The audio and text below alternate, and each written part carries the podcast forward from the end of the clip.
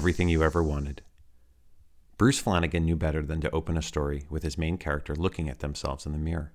A classic cliche. Our worn-down, unlikely hero, no longer able to recognize their own face after performing morally questionable deeds and daring do.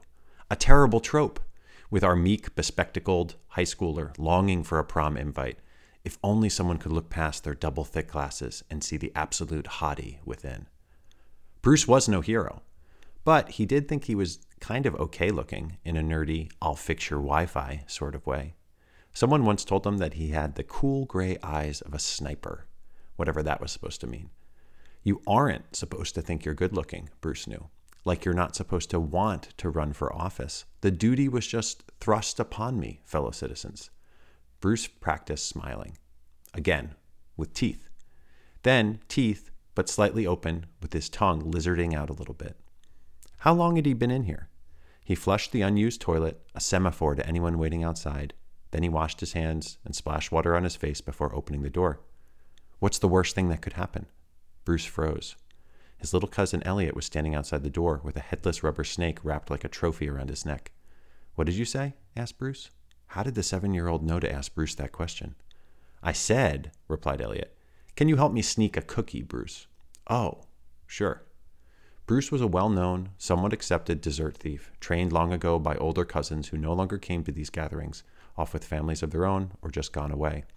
Moll Flanders, Master Fagin, Bruce Flanagan. I can show you, Elliot. Bruce crouched down. But we need to be sneaky about it, okay? That's PooPee you have right there around your neck, right? Elliot nodded. Bruce was glad he remembered the snake's name. Though odds were good. He knew it was a coin toss between PooPee and PooPee.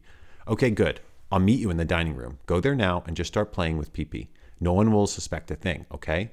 Okay, Bruce. Elliot spun around and raced straight towards the dining room and its table of homemade pies, cookies, and other deliciousness.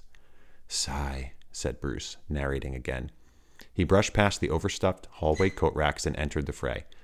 Everyone was talking to everyone, undoubtedly violating all 5 rules about conversation from that episode of This American Life with the woman's French mother. No stories about your dreams, or the weather, or Bruce was interrupted by a hugging relative who asked about his flight from California. Another rule. Bruce smiled with the tip of his tongue. He filled his empty hands with a cold beverage. He ate 7 pigs in a blanket. All the while, his eyes were trained on the boy and his headless rubber snake in the room beyond. Eventually, Bruce slipped past the defenses, entering the sanctum. Good. You're here, Elliot. Did anyone see you enter this room? No, said the boy. They didn't. Bruce nodded at the absurdity of childlike wonder.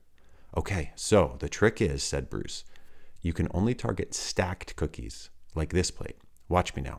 Carefully unwrap the plastic wrap, ever so slightly.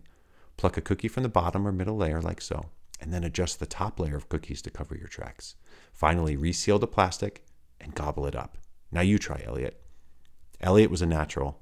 With his mouth full, Elliot turned to Bruce and asked him again, what's the worst thing that could happen? The worst thing, thought Bruce. I can think of 1,000 worse things. I eat negative visualization for breakfast. Seneca's my middle name. Imagine if... Bruce, said Elliot, greedily sneaking another cookie. What? What if you got everything you ever wanted? Bruce watched the boy looking up at him, remembering something from somewhere, just out of his mind's eye. I'd figure out something else to want, Elliot. Elliot pursed his lips and pretended to feed his cookie to PooPee. Then he gave up and swallowed it whole. Me too, Bruce.